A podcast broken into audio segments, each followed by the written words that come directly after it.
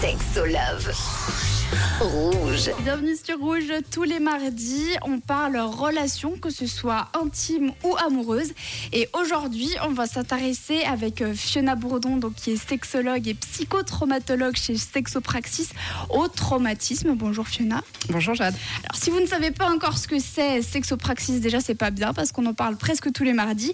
Et c'est le plus grand centre de Suisse consacré donc aux sexualités, aux couples et à la périnatalité, basé donc à Lausanne et à Genève et qui donne également des coachings, des thérapies, des ateliers, vraiment tout ce qu'il faut pour plaire. Et toi, Fiona, tu vas accompagner les gens dans leur sexualité et tu peux également les aider s'ils ont des traumatismes, c'est ça? Oui, exactement. Donc moi, je suis sexologue et psychotraumatologue. J'ai également euh, travaillé en médecine légale et euh, j'accompagne effectivement les personnes euh, qui ont subi des traumatismes, euh, soit il y a très longtemps, soit très récemment, tout dépend des cas. Alors justement, quels comportements peuvent créer des traumatismes? Alors, il y a plein de choses qui peuvent créer des traumatismes, ça dépend de, de l'histoire de la personne, mais euh, en général, on va résumer assez rapidement, on parle beaucoup de violences, que ce soit des violences psychologiques, que ce soit des violences physiques, des violences sexuelles, ou alors dans des cas euh, peut-être que moi je rencontre très peu en cabinet, voire pas du tout, euh, les conditions de guerre, de catastrophes naturelles, etc.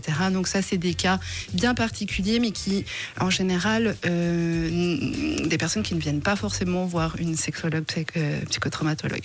Est-ce que tu peux donner un exemple de violence psychologique? Parce que souvent, on les minimise, ce, ce genre de violence. Oui, alors les violences psychologiques, par exemple dans les situations de couple, on va avoir tout ce qui est des critiques.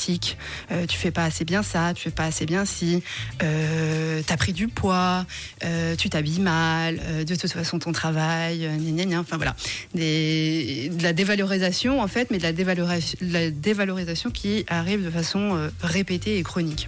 Donc finalement, c'est possible d'avoir un comportement néfaste sans s'en rendre compte. Alors oui, euh, bien sûr que c'est possible, surtout que euh, ben voilà, ça dépend du contexte aussi dans lequel euh, la personne qui agresse a vécu. Peut-être que elle, dans sa vie, ça faisait partie de la norme aussi. C'est une personne qui a été élevée de cette façon-là. Ou aussi, on, on peut noter en psychotraumatologie qu'il y a une différence au niveau des genres et qu'effectivement, ben les hommes sont les principaux agresseurs et les femmes les principales victimes. Donc il y a peut-être aussi un biais de genre autour de euh, euh, qu'est-ce qu'on doit faire quand on est un homme, qu'est-ce qu'on doit dire. Euh, voilà. Bah, merci beaucoup Fiona. Tu ne bouges pas, on revient d'ici quelques minutes pour parler un petit peu plus du type de traumatisme qui existe.